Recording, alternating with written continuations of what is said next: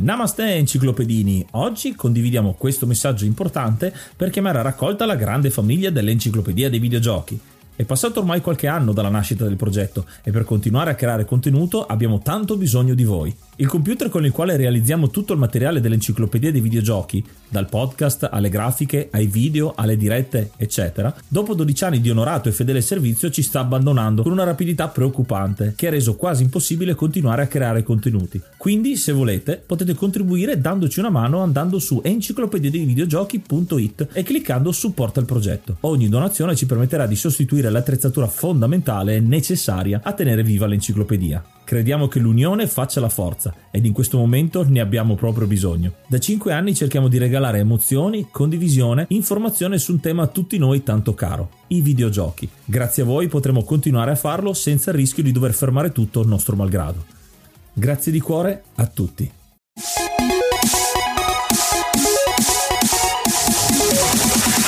Namaste, benvenuti ad un nuovo episodio dell'Enciclopedia dei Videogiochi. Io sono Ace. E io sono Yuga e nel podcast di oggi parleremo di Persona 5 Royal. Ma prima di cominciare la domanda che vi poniamo è, ha a che fare con questo gioco. Questo è un gioco, il quinto di una serie e quindi un po' particolare per eh, i nostri standard perché noi solitamente se parliamo di serie con più episodi partiamo dal primo. Abbiamo fatto qualche eccezione qua e là e la facciamo anche questa volta, ma perché il gioco si può giocare da solo dall'inizio senza giocare i precedenti. Giocare i precedenti ti dà una mano a capirlo meglio, a vedere quelle che sono alcune modifiche, ma in realtà la storia è completamente avulsa dagli altri capitoli, quindi la domanda è: vi piace un gioco che ha capitoli scollegati oppure vi piace di più un gioco che ha una trama unica che segue diversi sequel? Quindi una saga o una serie, quale preferite? Fatecelo sapere mandandoci un vocale direttamente su enciclopedia dei videogiochi.it. E l'episodio di oggi inoltre è un episodio speciale perché come vi abbiamo ben abituati non siamo soli ma con noi oggi a scrivere questa nuova pagina dell'enciclopedia abbiamo un ospite.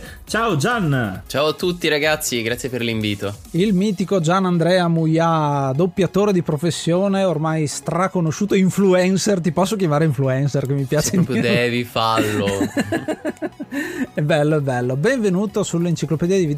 Ci siamo sentiti per diverso tempo tra YouTube, Twitch, questo e quell'altro. Insomma, ci, ci, ci incrociamo qua e là. Mi è dispiaciuto non esserci al Play Modena, che sappiamo che c'eri anche lì insieme a tanti, tanti, tanti nerd al, al, al mitico Play. Com'è, com'è andata mm-hmm. quell'esperienza? Te, te, lo chiedo giusto così, prima di iniziare a parlare del gioco. Ah, è andata molto bene. C'è stata un sacco di gente. Ero lì con i ragazzi di Intel, che è un progetto di divulgazione del gioco di ruolo che sto portando avanti da tre anni insieme ad altre illustri presenze del, di YouTube come Simone dei Fancazzisti Anonimi, Dark Andros, lo zio Gabrio, Rob, eh, Roberto Orto, ovvero Al Secolo, eh, Rob Forchetta, Rob Forchetta. oggi Dangerisk. Quindi è un progetto che è nato praticamente dalla cenere, dal nulla e adesso sta diventando qualcosa di veramente stimolante ed edificante. Un sacco di gente, è stato molto bella come fiera, anche molto stancante, ma non vedevamo tutti quanti l'ora di poter finalmente tornare in quello che è l'ambiente fieristico. Bellissimo, bellissimo. Eh, dobbiamo tornare a vederci di persona prima o poi. Eh, ce, ce, la faremo, insomma, con, eh, con questo discorso. Siamo, si vede la luce in fondo al tunnel, finalmente, sì. secondo me, di questa situazione. Anche noi che abbiamo iniziato il podcast, l'abbiamo iniziato dal vivo, poi siamo dovuti passare eh, con Covid eh, e cose varie nella versione online a distanza. Però, insomma, ci stiamo anche ritrovando pian pianino, finalmente. Mm-hmm. A proposito di storytelling, visto che hai parlato di Intel, uh, c'è mm-hmm. qualcosa di particolare che ti lega a Persona 5 dal punto di vista proprio dello storytelling? Cosa ti piace dello storytelling di questo gioco? Um, mi piace come la trama orizzontale sia arricchita e costellata dalle storie singole dei vari personaggi con cui tu hai a che fare. Non sono obbligatorie approfondirle, ma approfondendole non soltanto hai dei vantaggi in game, ma puoi scoprire anche proprio le storie di dei personaggi bellissimi. Mi viene in mente appunto l'Arcano del Sole di Persona 3, che era questo ragazzo, se non sbaglio, malato di AIDS che stava per passare gli ultimi giorni della sua vita e tu, diciamo, gli fai compagnia durante quegli ultimi giorni. Ti permette anche di rivalutare alcuni dei tuoi compagni di squadra che magari all'inizio non ti facevano né caldo né freddo. Per dire, eh, il personaggio di eh, Rise Kuchikawa in Persona 4 che poteva risultare la solita maid, eh, la solita idol classica giapponese, cotta di tè, roba del genere, grazie appunto non soltanto a uno splendido doppiaggio inglese ehm, da parte di Laura Bailey, che è la voce di Nadine Ross di Uncharted, di Abigail di Last of Us 2, uno, dei, uno dei Critical personaggi. Role Esatto, stavo giusto per citare Critical Role. um, le dà una certa profondità, ma soprattutto il suo social link, i suoi 10 rank up e quindi la sua trama viene approfondita e impari a conoscerla un attimo meglio. Quella è una delle cose che mi piace eh, di più di persona. E soprattutto, come avete detto giustamente voi, i vari capitoli di persona sono tutti slegati, ma non come un Final Fantasy dove letteralmente sono dentro una, una sorta di campana e quindi isolati dal resto. Dal resto c'è sempre un microfilo conduttore sottile, quasi invisibile che li lega tutti quanti, rendendoli tutti canonici e appartenenti allo stesso universo. Infatti i vari Persona Dancing, i vari Persona Q i Persona Arena sono tutti canonici e mettono in contatto i, i protagonisti dei vari capitoli della saga di Persona, dal 3 in poi ovviamente. Ci sono un sacco di argomenti da spulciare perché questo gioco è molto più profondo di quello che potrebbe sembrare, ma prima di iniziare ascoltiamo uno dei brani della colonna sonora che è un altro punto forte di cui vedremo di questa serie.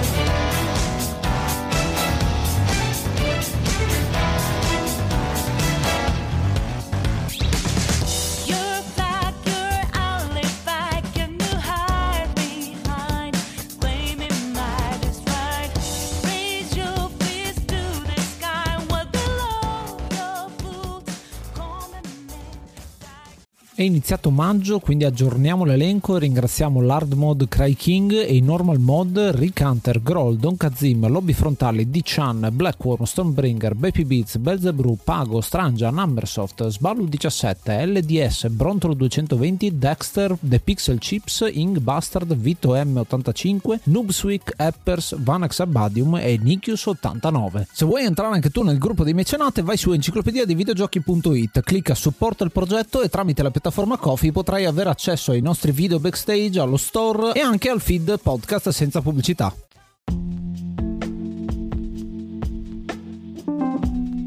Il gioco di oggi è Persona 5 Royal. È un gioco sviluppato da P-Studio per Atlus e pubblicato dalla stessa Atlus e Sega che si sono occupati poi appunto di distribuirlo al di fuori del Giappone, in America, in Europa e nel resto del mondo. È uscito inizialmente nella sua versione vanilla, la versione 5 nel 2016, per poi essere riedita nella versione Royal che aggiunge contenuti in più nel 2019 e poi nel 2020 nel resto del mondo. È un JRPG con però anche degli elementi di simulazione di vita sociale, perché appunto siamo degli studenti. Una cosa che è da segnalare subito è che parleremo appunto di Persona 5 Royal, Royal, chiamatelo come volete, perché soprattutto è localizzato in italiano, mentre Persona 5 non lo era, anzi c'è una localizzazione amatoriale fatta nel corso del tempo, ma poi quando è uscito il eh, Royal è stato localizzato in italiano, quindi le voci possono essere messe in giapponese e inglese, mentre quello che è il testo è completamente in italiano e quindi ce lo possiamo possiamo godere appieno. E poi dal punto di vista della trama sono state aggiunte alcune cose che rispondono a delle domande, perché questo gioco è strapieno di misteri, strapieno di domande e quindi c'è qualcosina che viene messo a posto. Ci sono tantissime metafore che forse è la tematica fondamentale del gioco. A proposito dello sviluppo di questo gioco qua, già si vede come quando hanno fatto Persona 4 c'era già la voglia di fare un Persona 5 basandosi su quello che è un nuovo motore grafico che è stato provato con un altro gioco della Atlus, cioè Catherine, che è un successo molto minore rispetto, rispetto a quello che avrà poi Persona, però questo dà la grafica caratteristica di questo gioco molto realistica, molto anime, perché ci sono tantissime cinematiche all'interno del gioco che fanno da contorno, ma proprio raccontano quello che succede all'interno di questo JRPG, questo gioco di ruolo giapponese con ampia trama e che quindi danno una caratteristica fondamentale di quello che è la presentazione del gioco. Specificatamente questo è il primo persona capitolare particolare ad essere localizzato. Con il grande successo che ha avuto Persona 5 nel mondo dopo il suo lancio, diciamo che Atlas, che comunque è una casa di sviluppo piccola,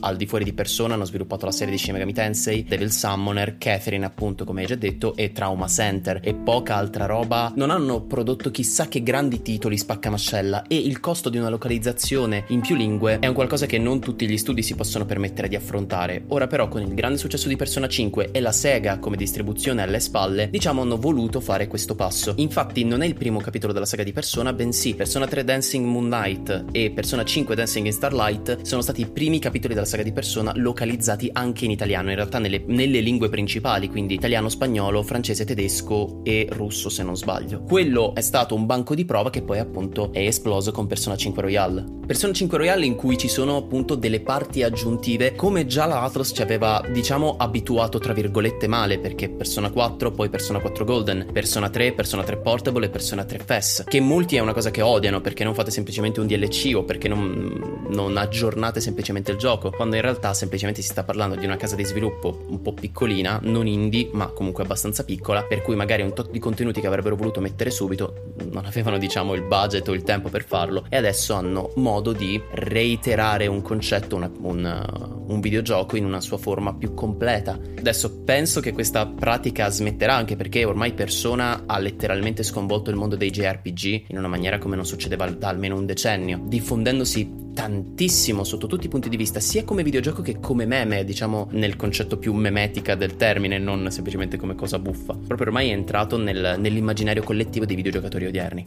Sì, assolutamente. Sì, lì speriamo, come dicevi, che finisca questo trend perché mi viene subito in mente una casa invece molto più blasonata da, da molto tempo che invece usa a suo modo eh, lo stesso metodo che la Capcom con la serie di Street Fighter. Mm. È uscito Street Fighter 5, poi escono i DLC, le stagioni, adesso le chiamano quei vari personaggi e poi ogni uno o due anni riesce la riedizione aggiornata a quel punto là. Quindi uno anche solo per motivo di collezionismo ha 5 versioni dello stesso gioco solo con qualche cosa in più. Eh sì, ma lì è anche un discorso un po' a parte perché io sono un grandissimo appassionato della fighting game community e dei picchiaduro e lì il discorso è i picchiaduro sono un genere di nicchia in cui gli sviluppatori sanno di avere una fanbase estremamente affezionata ma piccola e quindi devono trovare il modo di sbarcare il lunario per poter mantenere sui server perché sappiamo tutti che i server di, dei picchiaduro devono essere la cosa migliore del mondo ci deve essere rollback netcode perché eh, parlando proprio di questioni di frame e non di secondi ma di frame tutto deve funzionare e deve essere bilanciato. Quindi è appunto un discorso molto complesso quello. E sicuramente con Yuga hai trovato pane per i tuoi denti perché anche lui è un appassionato proprio di picchiaduro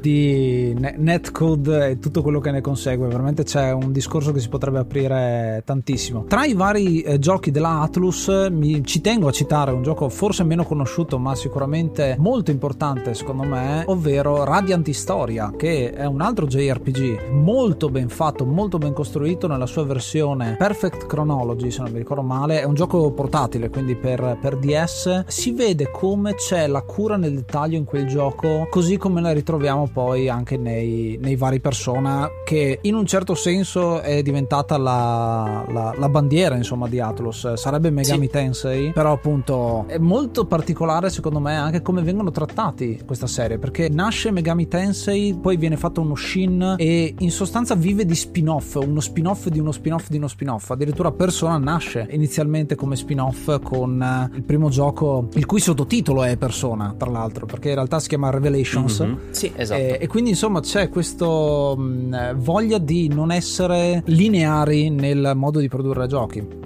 E che diciamo che con Shin Megami Tensei eh, l'Atlas ha creato proprio un universo narrativo e delle figure riconoscibili, quelle appunto dei demoni o appunto dei persona, nel caso appunto di persona. E la volontà di fare spin-off come appunto Devil Summoner o appunto il primissimo persona era la volontà di espandere un brand su generi diversi. Infatti persona, i primi tre persona, quindi persona 1, due Innocent Sin e due Eternal Punishment, erano molto più degli strategici a scacchiera, un po' tipo come potrebbe ricordare Fire Emblem, Final Fantasy Tactics e simili. Solo che non ebbe particolare successo come spin-off. Sì, c'è gente che ricorda con particolare affetto soprattutto la coppia di Persona 2, ma il vero breakthrough lo ebbero con Persona 3, dove si riappropriarono un po' del genere Shin Megami quindi appunto JRPG, 4, gioca- eh, 4 3 personaggi, le evocazioni simili, molto più simili a Shin Megami Tensei Persona 3, ma fondendolo con quello che poi determinò il vero successo della saga, ovvero le meccaniche da dating sim, oltre alle meccaniche appunto alla Pokémon acchiappali tutti. Pensi che sia anche un discorso proprio di globalizzazione, perché stiamo parlando di Persona 2 che escono nel 99-2000, mentre Persona 3 è uscito nel 2006. Nel mezzo c'è parecchio di globalizzazione del, del territorio, col fatto che dal Giappone arrivano molto più in fretta le cose. Beh, credo che non sia solo ed esclusivamente per quello, comunque Persona non ha mai avuto un exploit di successo enorme, tranne appunto parlando con Persona 5, che ha avuto principalmente grazie allo slittamento della data di uscita di Final Fantasy XV. Parte del successo di Persona 5 lo si deve appunto anche a questo, perché gli amanti dei JRPG, non vedendo uscire Final Fantasy XV e vedendo uscire Persona 5, di cui magari hanno sentito parlare e sanno che è un JRPG, hanno detto vabbè proviamolo e questo ha garantito un'esplosione del titolo. Ma appunto Persona 3 è sempre stata una nicchia, Persona 4 è sempre stata una nicchia, quindi non sono mai veramente esplosi. Persona 4 ha cominciato a diffondersi in particolar modo in America, soprattutto grazie alla propria serie animata, alla serie animata di Persona 4, che comunque è una bella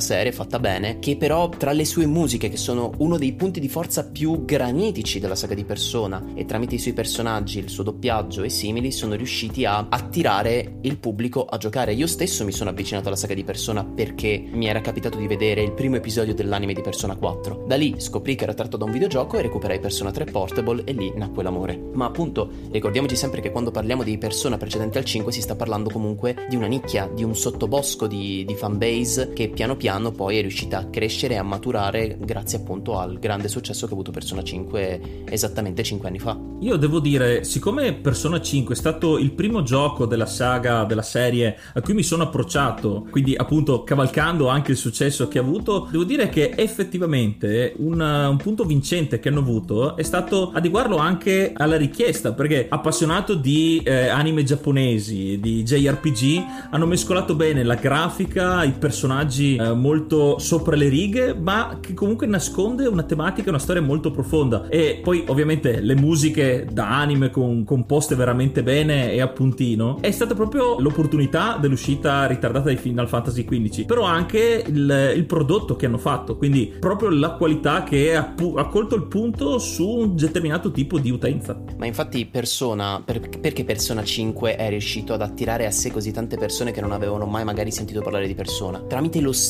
Una delle prime cose che fecero vedere dopo il primo teaser trailer uscito nel 2012 mi pare, fu appunto la opening. La opening con l'animazione creata dallo studio di animazione di Yuri on Ice e infatti i, i protagonisti pattinano nella opening di Persona 5 Vanilla. Carica di stile, di questi colori così netti, rosso, nero, bianco, grigio, tutto estremamente vibrante. Poi le musiche, l'estetica, tutte cose, la UI che ha poi eh, Sakurai con, in, in Super Smash Bros. Ultimate ha preso pienamente ispirazione anche per sua ammissione che lui è un grandissimo appassionato di persona. È passato dalla UI orribile di Smash 4 alla bellissima UI appunto di Super Smash Bros. Ultimate. Persona, sin dal 3 in poi, ha sempre avuto delle grandi divisioni nel, nel diciamo nel sameness, ovvero lo stile, il gameplay, il, le evoluzioni sono quelle e migliorano nel tempo. Ma se Persona 3 aveva, aveva delle, delle musiche un po' più elettroniche, con un tema principale, quello del memento mori, ricordati che devi morire. Tutto Persona 3 si incentra sul ricordati che siamo tutti mortali e affronta la paura di morire e di perdere qualcuno a te caro.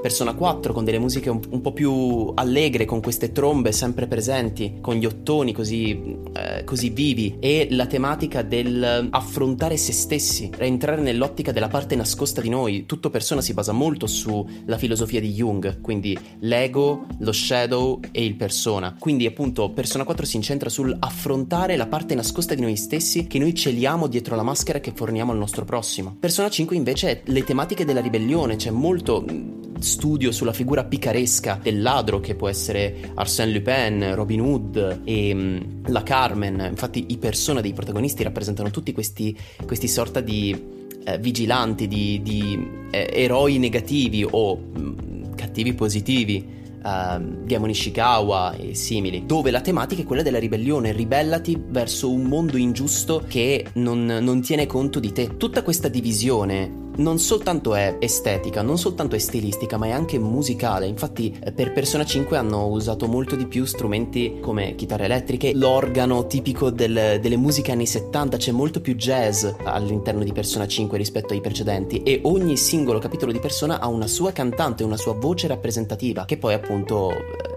si mischiano quando ci sono i crossover, vedi appunto eh, Persona Q e Persona Q2 in cui le cantanti si incontrano e c'è questa commistione e mischi- eh, mischione di stili ed è estremamente intrigante ed è una cosa che fa appassionare anche molto il fandom. Decisamente, decisamente. È un modo, secondo me, per i persona, eh, lo si nota soprattutto in questo titolo, di utilizzare le metafore, eh, legare qualcosa a qualcos'altro, sia i persona stessi, che sono personaggi storici, mitologici, che si legano ai protagonisti, che inizialmente sono anonimi, soprattutto il protagonista inizialmente è anonimo, ma in realtà poi scopre una tridimensionalità nel corso della storia, sia in orizzontale che in verticale, e tutte le situazioni in cui si viene a trovare, ma anche proprio la metafora della musica giusta al momento giusto, della cantante bellissimo legata al gioco, quindi tu senti quella voce e richiami quel gioco. Quindi tutta una questione di collegamenti, metafore, commistione, fusione anche di media diversi, appunto col fatto che c'è il manga, l'anime che vanno a condire e condividere un universo effettivamente che, che si viene a sviluppare. Mi piace molto anche il fatto che sia in un certo senso tutto ambientato nello stesso luogo nonostante non ci siano richiami palesi diciamo tra i vari giochi. Sì, mm, siamo sempre in Giappone, Persona 3 è ambientato a non mi ricordo il nome dell'isola, ma un'isola artificiale al, larg- al largo di Tokyo. Persona 4 è ambientato a Inaba, quindi il, un villaggio di periferia qualsiasi della campagna giapponese. Persona 5 invece è ambientato proprio a Tokyo. E vedremo Persona 6 quando verrà annunciato dove sarà ambientato, se magari come era in origine il progetto di Persona 5 in giro per il mondo oppure sempre appunto in Giappone. Una cosa che ci tengo a dire è come Persona 5 sia un grandissimo dito medio appunto alla Square Enix e a Final Fantasy, non diretto, non intenzionale, nel senso che Final Fantasy, sin da Final Fantasy XIII in poi, hanno sempre cercato di svecchiare il JRPG a turni in maniere che non hanno, diciamo, non hanno attirato le simpatie del pubblico. E soltanto con Final Fantasy VII Remake hanno trovato una sorta di equilibrio, ma appunto sono sempre stati abbastanza eh, denigrati dai fan del JRPG perché vanno a snaturare molto il genere, un po' come successe con la saga di Resident Evil che divenne molto più action e meno survival a partire da Resident Evil 4 in poi. Persona 5 invece ha dimostrato come un JRPG a turni molto tradizionale possa comunque essere flashy, veloce,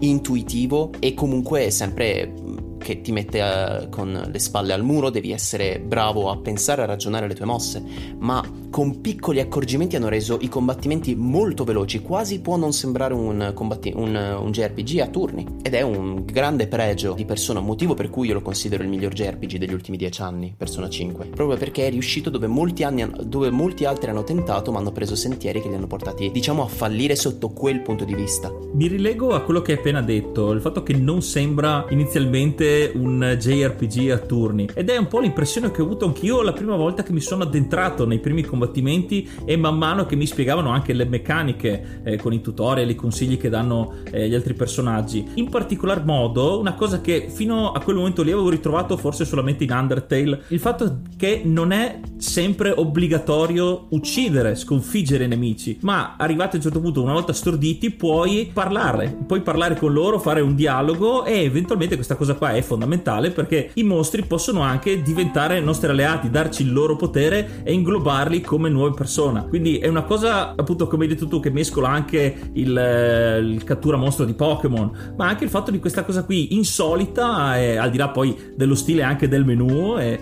comunque è una cosa che ho trovato particolarmente azzeccata e, e mi ha veramente sorpreso perché mi aspettavo il classico JRPG dove devi mazzolare a suon di magie e evocazioni. Invece questo proprio tocco ci stava a puntino, proprio l'ho trovato proprio adeguato. Ecco, questo è un altro dei pezzi di eredità di Shin Megami Tensei che è andato poi a influenzare, a corroborare quello che è Persona. In Persona 3 e in Persona 4 questa meccanica, già presente in Persona 1, 2, Eternal Punishment e Innocent Sin, era già presente, ma in Persona 3 e 4 invece ottenevi Persona tramite una pesca delle carte o roba del genere, oppure semplicemente fondendo in Persona. In Persona 5 hanno voluto riportare le negoziazioni appunto con i demoni, con i Persona, dando appunto ancora più profondità al gameplay della saga di Persona, che ormai si è comunque slegata a livello di titolazione da Shin Megami Tensei. Già Persona 4 Vanilla, no, Persona 4 Vanilla aveva ancora il sovratitolo Shin Megami Tensei. Persona 4 Golden invece fu il capitolo che divenne semplicemente Persona 4 Golden. Si stacca Niente dalla... più Shin Megami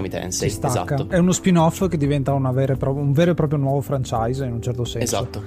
La... hai detto una cosa fondamentale. Un altro delle tematiche di questo gioco è la relazione interpersonale e all'interno del gioco la troviamo in due forme. All'interno dei combattimenti, quindi nella fase action, chiamiamola così, pur essendo a turni, anzi, parentesi un attimo sul discorso che faceva prima Gian. Il fatto di modificare un combattimento a turni in tempo reale è un cambiamento fondamentale che vai a fare, per quello molti storcono il naso e quindi è molto giusto che Persona 5 sia andato nella direzione giusta e quindi sviluppare quello che è il combattimento a turni, lasciandolo a turni, proprio perché credo che sia una delle meccaniche più ancestrali in un certo senso che divide il giocatore action dal giocatore a turni da quel punto di vista. Quindi secondo me è molto eh, azzeccata la cosa. Tornando sul discorso delle relazioni interpersonali, ce le abbiamo appunto con i nemici con cui possiamo dialogare per farli passare dalla nostra parte e c'è questo tema della socializzazione delle relazioni interpersonali anche al di fuori di quelle che sono le fasi action, con quella che è la vita di tutti i giorni, perché c'è un lato che lo rende molto JRPG, molto simile mm-hmm. a eh, giochi del passato, insomma,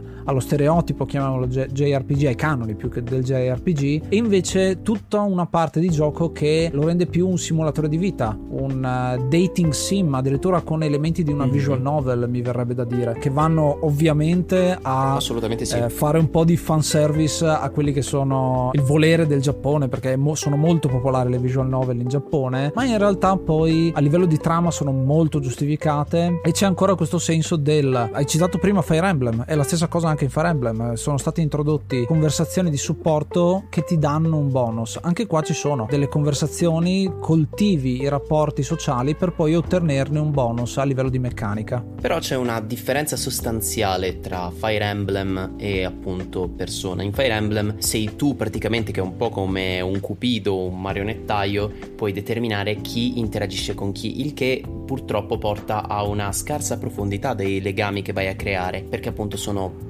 dialoghi predeterminati. Devi solo selezionare tu quali. Esatto, tipo io decido che tu cavalierone interagisci con la maghetta e avrete i vostri dialoghi, però non saranno mai veramente profondi. Invece in Persona 5, essendo tu l'unico protagonista e l'unico che può interagire con i personaggi, come dicevamo prima, è un metodo per approfondire le trame dei personaggi, con una forte giustificazione sia di trama che di gameplay, ovvero se vuoi avere persona più forti e se vuoi che i tuoi compagni in combattimento siano più potenti, eh, interagirci, perché tu sei sei il trickster, tu stai determinando la vita e la morte nel, nel mare delle anime e la tua potenza si deriva soltanto dai legami che andrai a creare nella tua vita. Diciamo, meccanicamente e narrativamente tu sei spinto a cercare di trarre il meglio dalle tue giornate, dalla tua daily life, interagendo con i tuoi compagni più il rapporto con i tuoi compagni si rinforza e non solo con i compagni, e più i tuoi persona saranno forti. I tuoi compagni guadagnano abilità. In Persona 5 hanno aggiunto proprio che i social link, i confidant di Persona 5, più tu li porti avanti e più ti regalano delle abilità peculiari che tu puoi usare dentro e fuori dal combattimento. E questo ti spinge molto ad affrontare quella parte di dating sim. Magari tu all'inizio la affronti solo ed esclusivamente per una questione di meccaniche, ma poi va a finire che ti interessi genuinamente alle storie delle persone con cui tu stai interagendo. Quella è la grande forza secondo me di Persona 5 e della saga di Persona in generale. Perché in Fire Emblem è più un po' un appunto un giochiamo a, a fare cupido, cosa che mi diverte, però è, devi affrontarli sotto due ottiche differenti. Penso che qui sia risultato anche molto più naturale questo processo, perché andando a memoria, ricordandomi nei vecchi JRPG degli anni 90, il fatto di curare con delle side quest personali, i vari personaggi del party, della tua compagnia. C'era, però era molto ad hoc, era come selezionarli da una lista, vai a fare tutta la storyline di questo personaggio per sbloccare l'abilità finale e, o le armi o oggetti, appunto dei bonus, delle tecniche. In questo caso qua, in Persona 5 l'ho trovato molto naturale, come una progressione della storia, quindi non una cosa che puoi anche non fare, non succede niente. In questo caso qua ti sprona a interessarti, perché i personaggi sono comunque scritti anche molto molto bene. Cioè, mi interessava proprio andare a scoprire, parlare, sapere la storia di tutti i personaggi di questo gioco, perché ce ne sono abbastanza. Sì, decisamente. Mi viene in mente come esempio Chrono Trigger, che è un eh, JRPG bellissimo, ma che ha queste side quest che vengono proprio presentate ad un certo punto. Uno sa che deve fare quella cosa lì per ottenere quell'arma, e in sostanza viene preso il filo narrativo che era lasciato aperto, e tu passi le prossime tre ore di gioco semplicemente a fare il fiocchetto e chiudere la, la saga di quella quello specifico personaggio.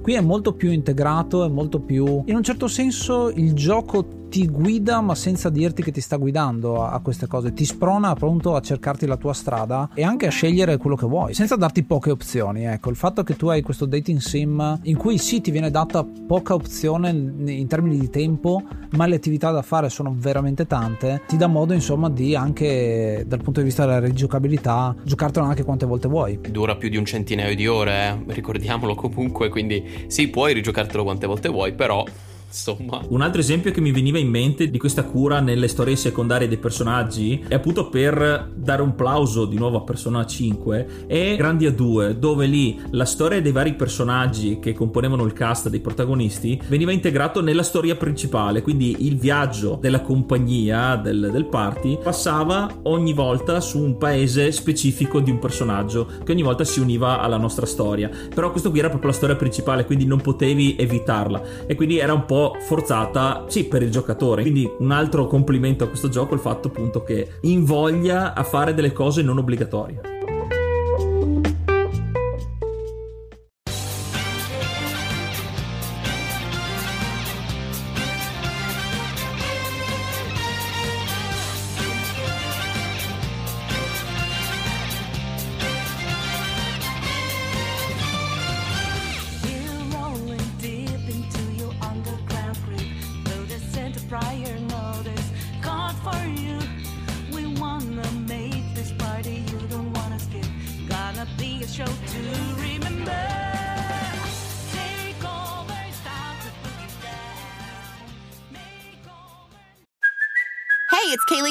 Priceline. Ready to go to your happy place for a happy price? Well, why didn't you say so? Just download the Priceline app right now and save up to 60% on hotels. So, whether it's Cousin Kevin's Kazoo concert in Kansas City, go Kevin, or Becky's Bachelorette Bash in Bermuda, you never have to miss a trip ever again. So, download the Priceline app today. Your savings are waiting. Go to your happy place for a happy price. Go to your happy price, Priceline. Ci stai seguendo da Apple Podcast? Ricordati di lasciarci una recensione e farci sapere che cosa ne pensi del nostro podcast.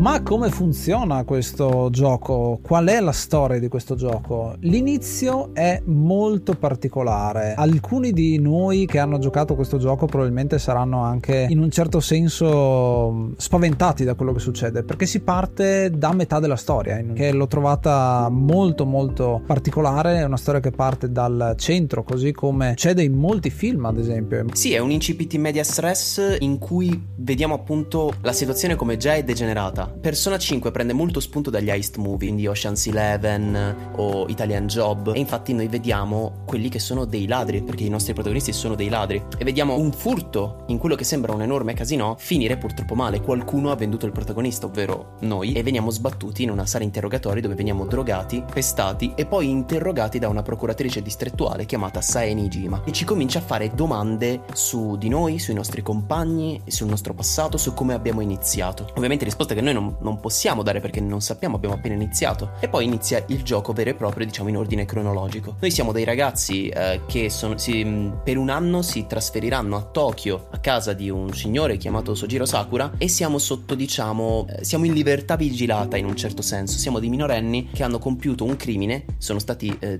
accusati, denunciati e mm, ritenuti colpevoli appunto di un crimine e adesso abbiamo, dobbiamo fare questo anno sotto osservazione di un tutore. Andiamo a scuola durante il primo giorno noi incrociamo Ryuji Sakamoto, che è diciamo quello che diventerà il nostro primo compagno di squadra, e non si sa come mai, ma finiamo in una versione alternativa del nostro mondo, dove c'è appunto un castello in cui all'interno in realtà è la scuola, ma in una maniera estremamente distorta, di...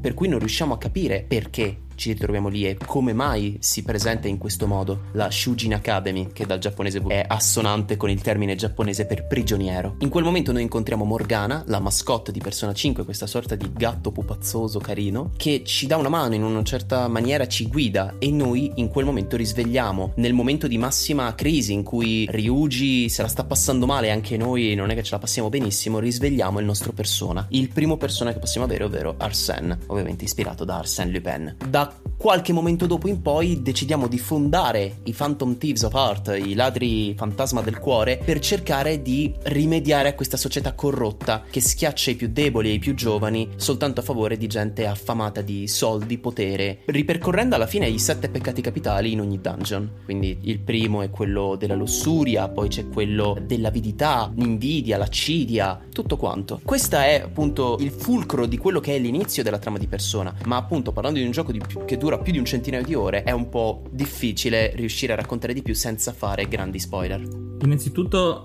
per magari chi non ha mai giocato a questo gioco, spiegando le, le, cosa sono le persone, queste entità che si risvegliano da un evento traumatico, come hai appena detto, ricordano un po' gli mhm. stand di JoJo o gli spiriti in Shaman King. Quindi sono proprio delle entità che possono essere richiamate all'interno di questo universo alternativo e che possono aiutarci con svariati poteri. JoJo ha fatto da grande ispirazione per, per Persona, anche se in una maniera molto superficiale. Persona 4, diciamo, è quello che più rassomiglia a Jojo, in particolare nella sua quarta stagione Diamond is Unbreakable. Però appunto è un discorso molto, molto vicino ma lontano allo stesso tempo. In, in Jojo uh, ottieni uno stand quando vieni punto dalla punta di una freccia dorata a Zdeka, mentre invece in persona è letteralmente in un momento di massima crisi in cui tu, individuo, affronti te stesso, i tuoi drammi, il, uh, i tuoi problemi, hai questo momento diciamo di, di rivelazione, un'epifania, un individuo, un essere, un persona proveniente dal grande mare delle anime, eh, è un concetto un po' appunto astratto, decidi di fare appunto un contratto con te, ovvero loro decidono di donarti la tua forza perché condividono la tua missione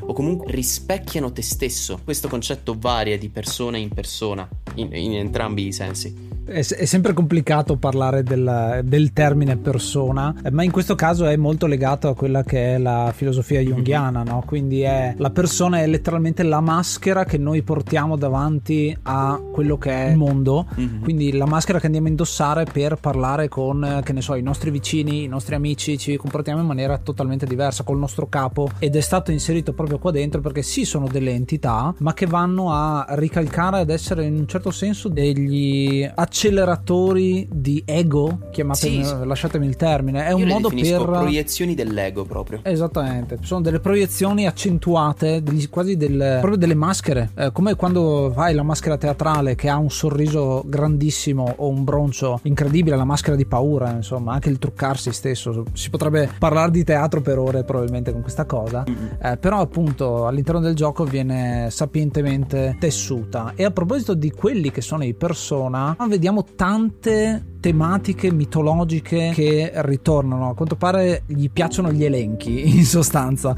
eh, perché quando si tratta di sì un protagonista, ma i personaggi sono tantissimi per cominciare a descriverli, collocarli. Noi lavoriamo per scatole, quindi fondamentalmente ti serve, insomma, per capire e non confonderti. I persona sono tutti quanti dei ribelli in un certo senso, perché abbiamo Zorro, abbiamo Gamon, abbiamo la stessa Milady, insomma, che sono tutti quanti personaggi personaggi storici mm. eh, che si sono ribellati. Ro- abbiamo Robin Hood, insomma, che anche tra mm. eh, tra le varie persone, mentre dall'altro punto di vista hai citato giustamente i sette peccati capitali che ricalcano quelli che sono i palazzi, abbiamo eh, gli arcani mm-hmm. che sì ci sono anche in JoJo ma visti in, in, maniera completamente diversa. In questo caso gli arcani corrispondono agli individui di, di questo gruppo, eh, sono quelli con cui possiamo interagire per creare queste relazioni e coltivare queste relazioni interpersonali. Anche questo è un altro modo esatto. per approfondire quello che è il personaggio singolo e dargli maggior spessore. Mm-hmm. E sotto sotto ogni singolo arcano, sotto ogni individuo con cui tu puoi interagire e rafforzare un legame, sotto di esso ci sono un tot di persona, di quelli che puoi evocare tu. Perché ci sono due tipi di persona da distinguere, quelli dei tuoi compagni e quelli del protagonista. Quelli del protagonista sono tantissimi e traggono spunto dal folklore, dalla letteratura, dalla mitologia. Infatti si può passare serenamente da Oberon e Titania, dei racconti di, di Shakespeare, a appunto 70, Cuchulain, Thor, uh,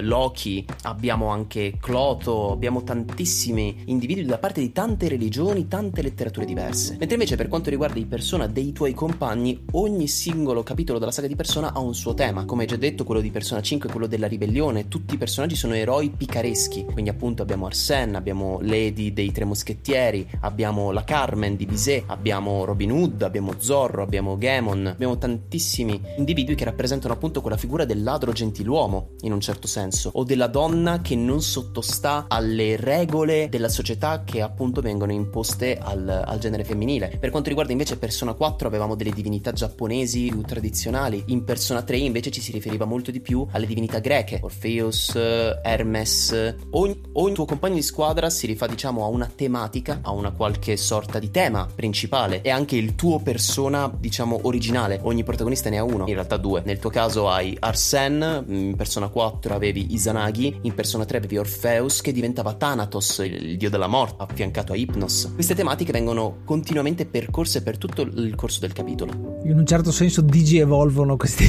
più o meno persone, eh, esatto, ma una co- un'altra cosa che viene associata al protagonista e l'hai citata prima è il trickster. Mm-hmm. Questa è una figura mitologica che è molto particolare perché il trickster stesso non è di una sola mitologia, ma in realtà appare un po' dappertutto, è il truffatore, l'imbroglione che fa parte di eh, che ne so, c'è Hermes nella stessa Grecia, ma c'è anche Loki in Scandinavia e così via ed è in sostanza la figura che va a prendere quelle che sono le regole e gioca con le regole. Mi viene in mente Q in Star Trek, che è un trickster, viene proprio chiamato il trickster, mm-hmm. perché per lui le regole non valgono e quindi lui può fare quello che vuole, si può teletrasportare, è immortale. E la stessa cosa fa il trickster, prende quelle che sono le regole del gioco, quella che è la routine del gioco, e lo va a rompere, a, a, piegare il suo pensiero. Ed è per questo proprio che viene associato al protagonista, perché senza il nostro intervento, senza che tu ti metta a giocare in quel momento, il gioco non avrebbe senso di esistere, no? È, il, è l'incipit del tutto, il fatto che tu ti prendi il tuo controller e cominci a giocare al gioco e secondo me l'ho trovata interessante perché dà maggior valenza a quello che è il giocatore che così può appunto riflettersi nel, nel protagonista che ricordiamo non ha nome poi avrà dei nomi canonici all'interno dell'anime e all'interno del, del manga ma il fatto che non ci sia all'interno del gioco il nome del protagonista secondo me è fondamentale proprio per sottolineare un altro dei canoni dei JRPG con il protagonista silente il, il protagonista tabula rasa in cui noi ci immedesimiamo un altro aspetto del gameplay di persona è il tempo. Infatti, ogni rapina, ogni heist eh, che dovremmo portare a termine avrà una scadenza. Ci sarà il timer dei giorni della settimana con anche il meteo, che eh, non l'abbiamo citato, ma il meteo interagisce, fa cambiare alcuni aspetti dei rapporti che abbiamo con i vari personaggi non giocanti. Questo, time, questo timer, appunto, che ci scandisce il tempo che passa in nel quale noi dovremmo amministrare la nostra vita nel mondo di tutti i giorni, quindi svolgendo attività extrascolastiche, la scuola, prendere anche indizi, portare avanti la storia e la fase nel metaverso, nei castelli, perché noi comunque dobbiamo portare a termine la missione. Sì, il calendario è una cosa che è sempre stata presente nella saga di Persona.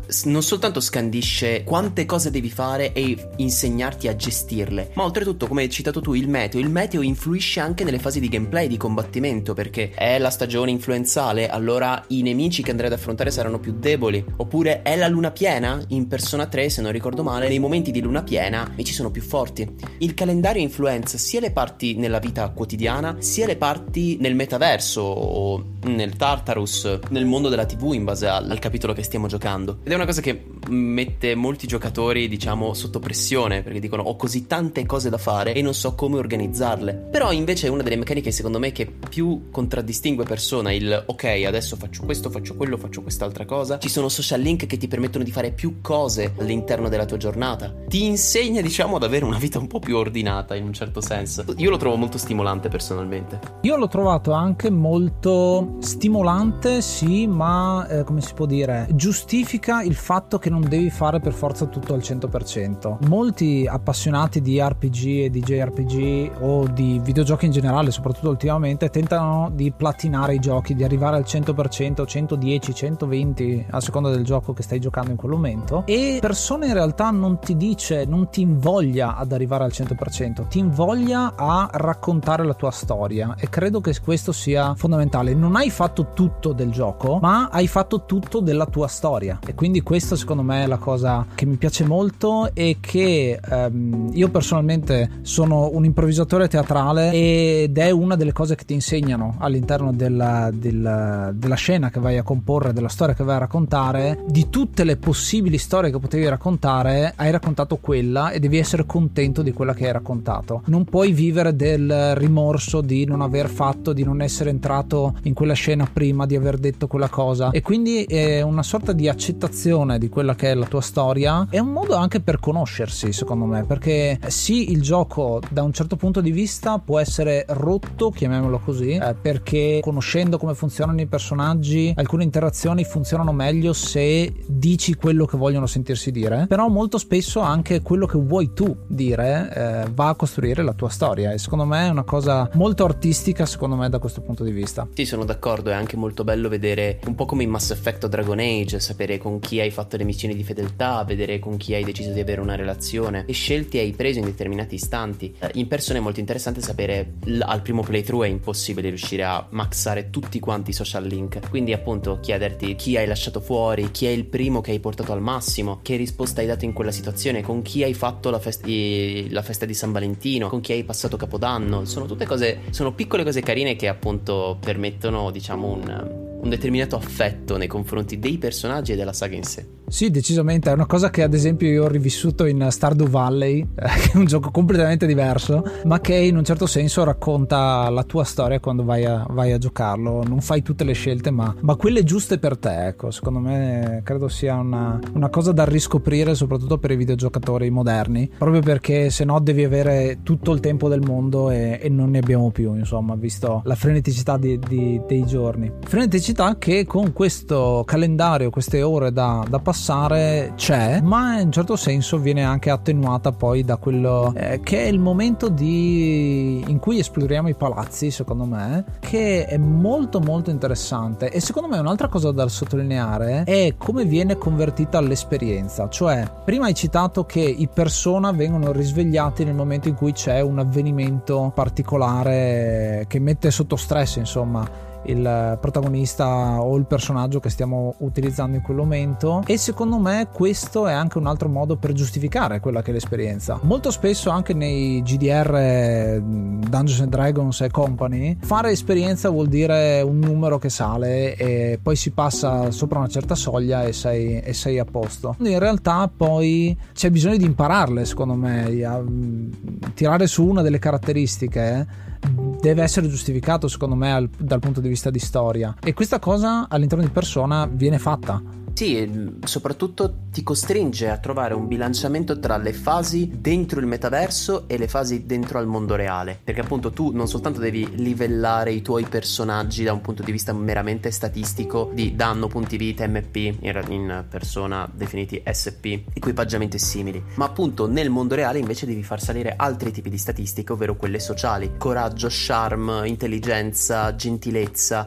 una volta che riesci a portare abbastanza in alto quelle stat, ti permettono di interagire con determinati personaggi nuovi oppure ti permettono di superare determinati muri dei personaggi con cui hai già a che fare. Ci sono personaggi che magari tu hai portato il loro social link al sesto, sesto livello su 10, lì c'è un, un problema che loro vogliono risolvere e il gioco ti dice devi avere più coraggio per poter appunto aiutarli. E allora tu devi migliorare quella tua stat. Quindi si ritorna sempre al bilanciamento come quando dicevamo del calendario. Persona è un gioco molto profondo profondo sotto tanti punti di vista a livello di meccaniche ed è per quello che il tutorial dura veramente un botto, che però è ben, è ben spalmato, non è un blocco unico che dura 6.000 anni, è tutto in una botta sola come magari è successo con Xenoblade Chronicles 2, mentre invece in persona è un po' più spalmato, ti dà il tempo di abituarti a quelle meccaniche prima che te ne butti in faccia una nuova. C'è un ottimo lavoro di game design dietro. Un'altra cosa che ho trovato molto interessante, soprattutto nella parte dei castelli, dell'esplorazione e del colpo della nostra missione che dobbiamo portare a termine, termine è il fatto che non serve per forza andare contro tutti i mostri uno per uno, fare una strage, uno perché comunque il tempo passa, che le nostre, le nostre riserve di energia e punti speciali diminuiscono col tempo e quindi anche l'amministrazione degli oggetti, ma il fatto proprio che essendo una rapina in sé, noi c'è una piccola, se vogliamo dire, componente stealth dove possiamo evitare il combattimento per arrivare dove dobbiamo arrivare il prima possibile, perché avendo un timer che va avanti non sempre avremo tutto il tempo a disposizione perché dovendo anche gestire tutte le attività nel mondo reale l'ho trovato in un certo senso non, non noioso però molto vario Mhm. in modo da comunque in qualsiasi posto ti trovi, qualsiasi cosa stai facendo, ci si può adagiare troppo sugli allori, ma in un certo senso questo movimento continuo, questa scoperta continua è una cosa che mi ha fatto apprezzare davvero tanto questo gioco. Tornando a parlare di quella che è la trama, senza entrare troppo nello spoiler, eh, abbiamo parlato di questi protagonisti che sono ribelli, sono tutti giovani di questa scuola che si ribellano a quelli che sono gli adulti, posizioni di potere. Abbiamo parlato di anche tematiche abbastanza scottanti, ci sono parecchi temi tosti, molto tosti anche, che però vengono trattati con il giusto rispetto, ma non troppo, come si può dire, eh, non è troppo pretenzioso il gioco secondo me, dà comunque lo spazio all'interpretazione nonostante il messaggio sia abbastanza chiaro, cioè il fatto che il cambiamento è fondamentale, bisogna cambiare e opporsi a quello che è il sistema. Poi il gioco dà due visioni completamente contrapposte di questo, di questo cambiamento, un cambiamento in positivo o un cambiamento in negativo con eh, i personaggi, non mi addentro oltre, però l'ho trovata una bella presa di posizione. Il fatto è che sempre c'è un tema, appunto, dietro ogni singolo capitolo della saga di persone riescono a sfruttare le loro meccaniche per veicolare quel messaggio. Come dicevo prima, Persona 5 all'inizio doveva essere un viaggio in giro per il mondo, molto alla Stardust Crusaders. Mentre erano durante la, la fase di progettazione e sviluppo, ci fu il terremoto, uno dei più grossi terremoti della storia del Giappone degli ultimi 20-30 anni, che spinsero molto gli sviluppatori e il game director a dire no, io voglio, diciamo, fare una sorta di testamento d'amore verso il mio paese e la mia città. E infatti tutto quanto Persona 5 è ambientato a Tokyo. Involontariamente forse ha sviluppato un turismo nei confronti della città in una maniera incredibile. Però appunto sono riusciti a veicolare non soltanto un messaggio di profondo amore verso la propria città, ma anche un forte segnale di critica alla stessa società di cui fanno parte nel paese che amano. È un forte messaggio quello di ragazzi costretti a dover sottostare determinate regole, determinate condizioni sociali, a non poter mai veramente ergersi per il giusto in confronto a situazioni politiche, familiari e simili. E questo non soltanto per i giovani, abbiamo eh, vari confidant in eh, Persona 5 che sono degli adulti schiacciati dalla società che li circonda in una maniera veramente atroce col pugno di ferro. Persona 5 è sia un testamento d'amore verso il Giappone sia un'aspra critica alla sua società e passiamo appunto da tematiche molto grandi, molto importanti come quelle politiche a tematiche molto più piccole ma intime, private come appunto può essere eh, l'affetto per una persona, il sacrificio per il bene di un familiare. Un suo essere spettacolare, eh, musicalmente incredibile e molto divertente sa essere veramente veramente delicato.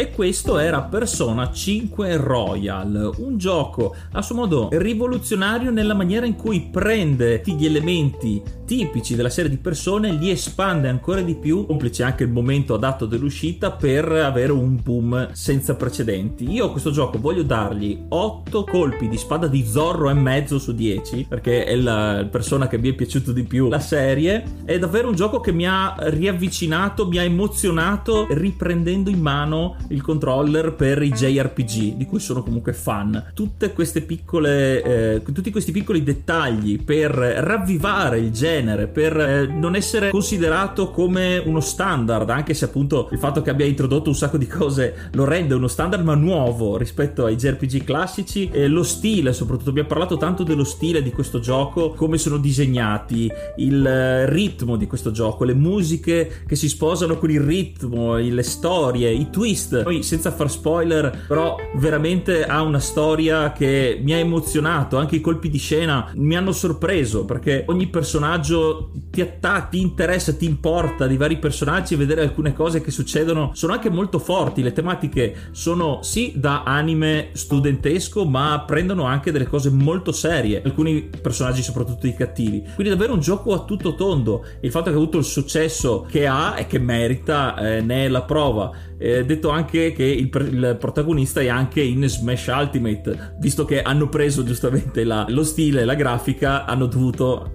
dargli il, il, il, giusto merito. Un gioco veramente spettacolare da ogni punto di vista. E tu, Ace, cosa ne pensi? Io ho intenzione di dare nove, nove gatti perché secondo me il personaggio di Morgana è quel personaggio eh, mascotte che ci vuole per attirare le persone all'interno di questo mondo. E questo mondo che è molto Giappone questo gioco è molto Giappone sia una lettera d'amore dedicata da parte degli sviluppatori sia anche un modo per conoscere com'è la società giapponese che è completamente diversa da tutto il resto del mondo è un un'isola che si sente tantissimo che è un'isola e ha grossi problemi di comunicazione con il resto del mondo da, da, un certo punto di vista, ma è anche molto unica e il che lo rende molto affascinante. Questo gioco riesce a mescolare la cultura, eh, la mitologia, l'azione, il pathos e tutte quelle che sono la crescita personale fondament- fondamentale eh, anche proprio della stessa letteratura e dello storytelling giapponese in un gioco che riesce veramente a a, a, essere moderno nonostante sia basato su canoni del passato. E quindi secondo me la cosa fondamentale che mi porto a casa di questo gioco è il JRPG moderno. Come ha detto giustamente prima Gian è uno dei migliori JRPG degli ultimi tempi. Decisamente da giocare assolutamente da giocare. Quindi ve lo consigliamo tantissimo. Non siamo entrati proprio nel dettaglio che ci sono centinaia di ore di gioco per voi. E quindi recuperatevelo se avete l'occasione e tu Gian?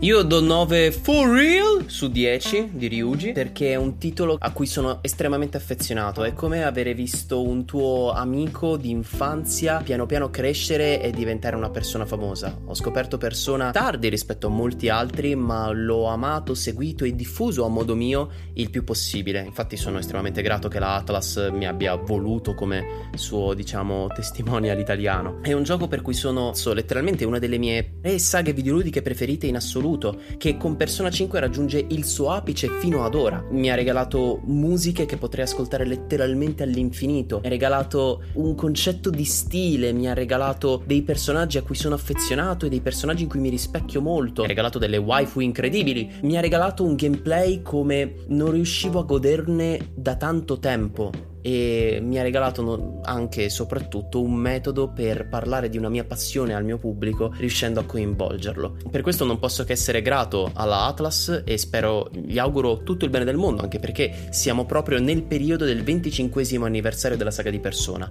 e durante tutto il mese di settembre e ottobre la Atlas e in realtà anche per i prossimi mesi la Atlas ha tante notizie in serbo per noi e quindi io sto qua e con il mio 9 su 10 incrocio le dita e prego Dio per un Persona 3 remake perché ne abbiamo bisogno.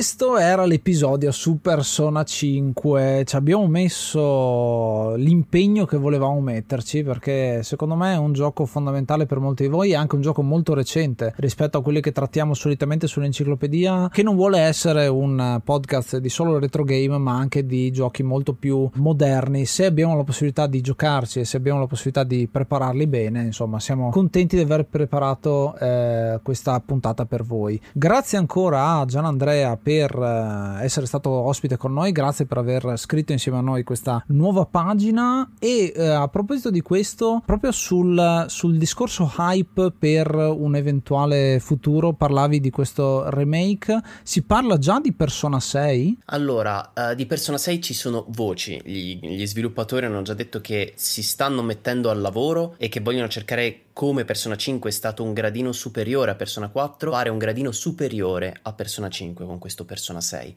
Ci sono grandi aspettative, ormai il titolo si è diffuso tantissimo e io personalmente con grande pazienza perché per me provare hype è molto raro, attenderò future notizie dall'Atlas. Quello che vorrei appunto è un ipotetico Persona 3 remake perché è un titolo che secondo me merita di essere giocato per i suoi temi e i suoi personaggi e la sua storia, ma che purtroppo a oggigiorno è molto difficile recuperare in una maniera ideale. È un discorso abbastanza lunghetto che ho già affrontato varie volte sui miei social e non vorrei annoiare qui durante il percorso dei saluti. Vi dico soltanto grazie, grazie per avermi permesso di parlare qui con voi di, di uno dei miei capitoli preferiti del mondo videoludico e vi auguro a tutti una buona continuazione all'interno di questa enciclopedia. Se volete anche continuare la discussione su questo e tanti altri giochi, vi consigliamo il gruppo Telegram su t.me slash enciclopedia dei videogiochi. Trovate centinaia di persone ormai che fanno parte di quel gruppo e la cosa sempre bella è che le relazioni che si vengono a formare tra i vari componenti di questo gruppo sono cose che nella realtà di tutti i giorni magari non, verre- non vedresti perché siamo generazioni diverse con gusti diversi ma con in comune la passione per i videogiochi e quindi sta crescendo e sta venendo su una bellissima comunità, uno direbbe community, un influencer, però ci piace chiamarla la nostra famiglia. Un'altra cosa che potete fare per raggiungerci è lasciarci anche una recensione, ad esempio su Apple Podcast, su cosa ne pensate dell'enciclopedia e anche per darci dei consigli, dove oltre al gruppo Telegram, dopo esservi uniti al gruppo Telegram, potete comunque lasciarci eh, il vostro voto, cosa ne pensate. E quindi grazie ancora a Gian Andrea, ci vuoi lasciare un canale dove poterti trovare? Eh, sì, vi basta cercare Gianandrea su qualsivoglia social e mi trovate. Il fatto è che sono l'unico Gianandrea un minimo noto al di fuori di Gianandrea Noseda, il famoso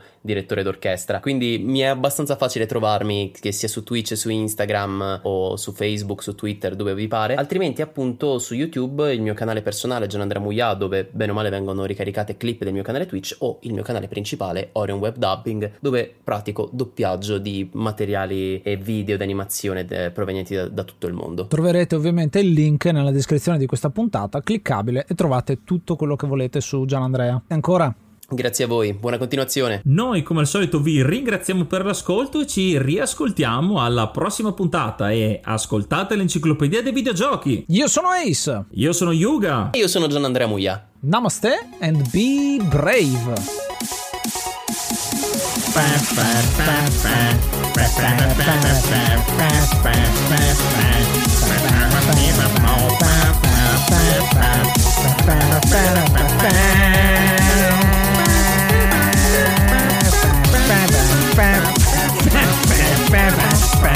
bah, bah, bah, bah, bah, bah, bah, bah.